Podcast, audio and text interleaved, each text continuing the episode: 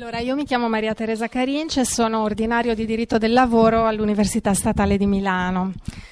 E ho prima di tutto una domanda da fare al professor Ichino. Allora, mh, è sicuramente encomiabile una semplificazione delle norme giuslavoristiche, perché effettivamente il codice del lavoro che i giuristi creano, eh, impropriamente chiamato tale, io ne edito uno per Giuffre, è un'opera veramente faticosa da aggiornare tutti gli anni, quindi benvenga una semplificazione. Però eh, una semplificazione pone un problema di metodo, e cioè come viene operata la scelta delle norme da porre in un codice del lavoro, questa volta in senso pregnante, cioè promulgato dal legislatore. Perché è vero che le norme sono tante, ma non, se, non, è solo una questione di ridurre il numero delle parole, si tratta anche di decidere quale interpretazione delle 35 leggi che ci sono in materia di cassa integrazione piuttosto che in un altro sottosegmento del diritto del lavoro, in quale direzione andare, anche perché è vero eh, che c'è la norma, ma poi la norma viene interpretata e ci sono norme nel nostro ordinamento che eh, risalgono agli anni 30 e che sono state interpretate dai giudici in una certa direzione. Quindi la domanda che faccio al professor Ichino è, d'accordo, semplifichiamo, ma semplifichiamo scegliendo la norma eh, diciamo ridotta a poche parole, dando di questa norma evidentemente un'interpretazione e questa interpretazione qual è? È l'interpretazione maggioritaria in giurisprudenza allo stato attuale? Oppure il criterio che si è scelto per semplificare è un altro? E se è un altro, qual è? Quindi questa è eh, diciamo, eh, la eh, mia domanda, una domanda che poi in una particolare ambito del diritto del lavoro è particolarmente pesante e mi riferisco al primo argomento che il professor Ichino ha introdotto, quello delle fattispecie giuslavoristiche, perché il professor Ichino ci ha illustrato il fatto che ehm,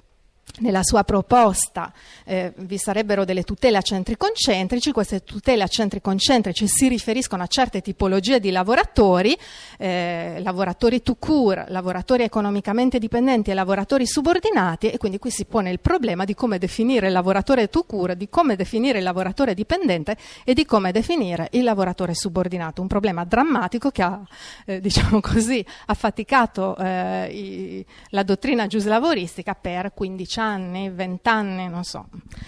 Questa è la, la domanda. Eh, invece volevo, ehm, perché questo è uno dei temi che ci ha, visti, eh, stu- ci ha visti entrambi studiare nello stesso momento la stessa cosa, eh, esprimere la mia opinione sul licenziamento, in particolare sul licenziamento per motivi economici perché è, mm, è affermazione corrente eh, quella per cui eh, non si può licenziare nel nostro ordinamento per un motivo economico se non eh, alle soglie del licenziamento dell'impresa.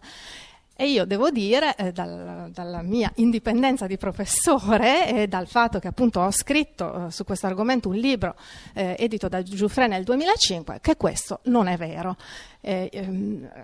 ho analizzato migliaia di sentenze dei giudici del lavoro al 2005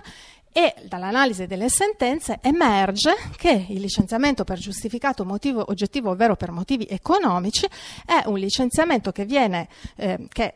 diciamo, la giustificazione esiste tutte le volte che il licenziamento non è discriminatorio, cioè dire che c'è un licenziamento per motivi economici o dire che il licenziamento non è discriminatorio è dire la stessa cosa oggi nel nostro ordinamento. L'unica differenza sta nell'onere della prova l'onere della prova. Nel caso che il datore di lavoro affermi che il giustificato motivo oggettivo esiste, sta sulle sue spalle, se invece il lavoratore lamenta un licenziamento discriminatorio, deve lui provare la discriminazione. Ovviamente l'onere della prova è una questione importante nel processo e quindi effettivamente sposta i pesi e le misure. Ma io mi chiedo per quale ragione in un ordinamento civile come il nostro, in Italia, oggi,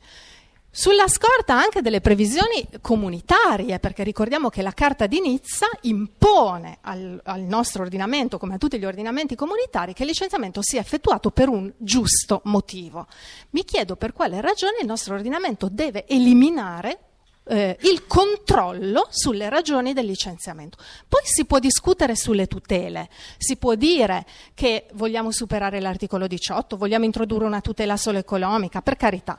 Non lo so, questa è una discussione da aprire, sulla quale in questo momento io non esprimo un'opinione, ma mi chiedo per quale motivo il giudice in Italia non debba entrare, nel, sindacare la ragione per cui il datore di lavoro licenzia il lavoratore e se riscontra che la ragione è discriminatoria, con onere a carico del datore di lavoro, non debba poter eh, tutelare il dipendente. Questa è una cosa che onestamente io non riesco